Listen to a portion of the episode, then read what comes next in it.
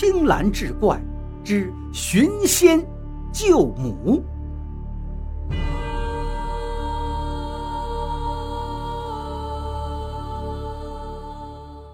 话说明朝正德年间，四川梅州有一个放牛娃叫钱康。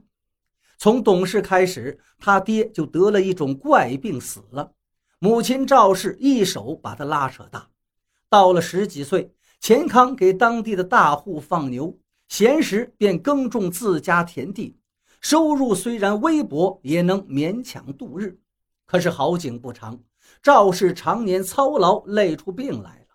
经大夫诊治，称赵氏所患之病乃是他父亲生前得的那种病，此病没有根治的办法，只能再活两年了。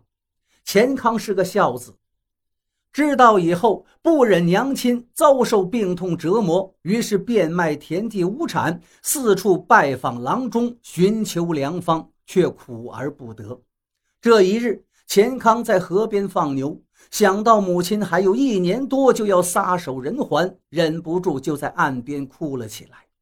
有一位老者划船经过，看见钱康哭得伤心，就停棹询问。得知了赵氏的病情，老者深深地被钱康孝心所感，于是告诉他一个秘密。老者道：“沿此河向南走，三百里外有一座秀女峰，山上住着一位狐仙。”他有一颗灵丹，能治百病。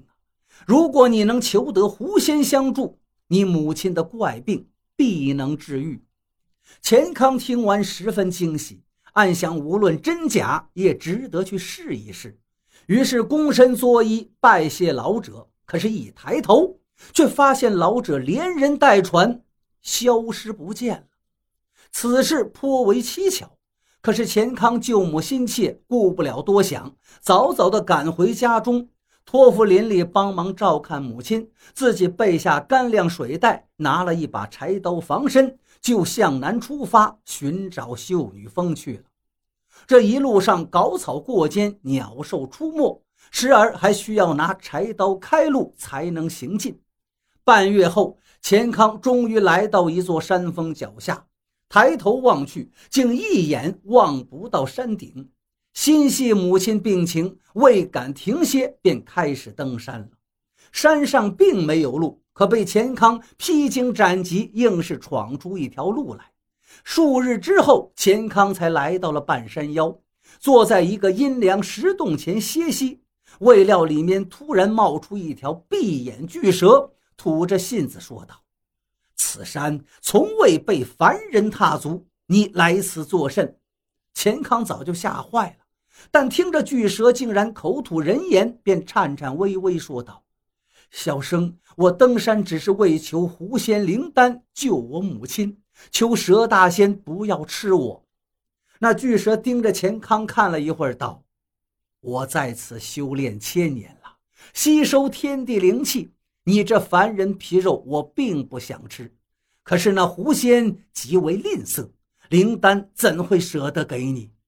钱康又道：“不敢烦请蛇大仙指点呐。”巨蛇嘿嘿一笑，竟化作一个花衣美男，走进钱康道：“既如此，我就助你一臂之力。”没等钱康言语，花衣美男就带着钱康直飞云霄，眨眼功夫就登上了秀女峰顶。此间竟是阳光明媚，和风习习，到处奇花异草，灵芝鲜果遍地，鲜花芳香扑鼻。中间一泓碧水，香烟袅袅。湖中有一座小岛，上面的凉亭中端坐着一个美丽的女子。钱康被这番仙境吸引了，傻站在原地发呆。那花衣男子见状，笑道：“岛上的便是狐仙了，我先告辞了。”说罢，男子便倏然不见。钱康朝他离去的方向拜谢后，便到湖边对着狐仙道明来意。而那狐仙却道：“你能过来小岛，再说不迟。”钱康一听，满心欢喜，急忙挽起一摆长袖，准备游过湖去。可是那一泓碧水深不见底，羽毛飘落，都沉入水中。钱康起初不知啊，下水后拼命滑动，竟无法前行，很快就沉下水中。正要被呛死之际，得亏抓住了一根长长的水草，才得以爬回了岸边。那狐仙见状，掩嘴一笑，道：“你一介凡夫，过都过不来，本仙为何要帮你？”钱康一时语塞，说不出人家要帮自己的理由。无奈，便干脆在湖边住了下来。如此这番，每日太阳升起之时，狐仙都准时出现在湖中小岛打坐。钱康就在岸边百般哀求，好话说尽，还把自己的经历身世一一告知。不久之后，狐仙见他如此锲而不舍，便有所动容。我可以帮你，但有一个条件。钱康一听，喜出望外。仙子，请说，小生在所不辞。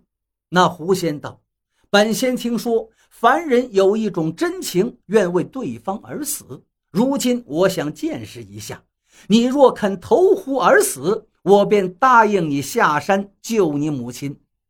这条件确实严厉呀。”钱康思虑一会儿，泪水直流，哭喊道：“仙子，此话当真？”我若是真投了此湖，你定会下山救我病母。狐仙点头承诺，绝不食言。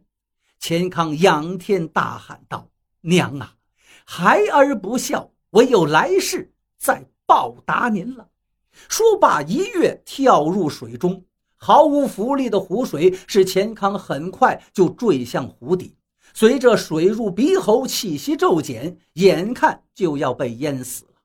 只见那狐仙如仙女下凡，轻盈地飘入水底，把钱康搂住，给了他一记深吻。这一切来得太突然了，钱康已经甜蜜的无法形容了。二人飞出水面，钱康竟是气不喘，声不顿，而狐仙却含情脉脉道：“如今已试出你是一个真情善良之人，我就答应你了。”最终，那秀女峰的狐仙被钱康打动，跟随他回了老家，用灵丹治好了赵氏的怪病。此后，钱康迎娶狐仙，夫妻二人甜蜜恩爱，一年后还生下一对龙凤胎。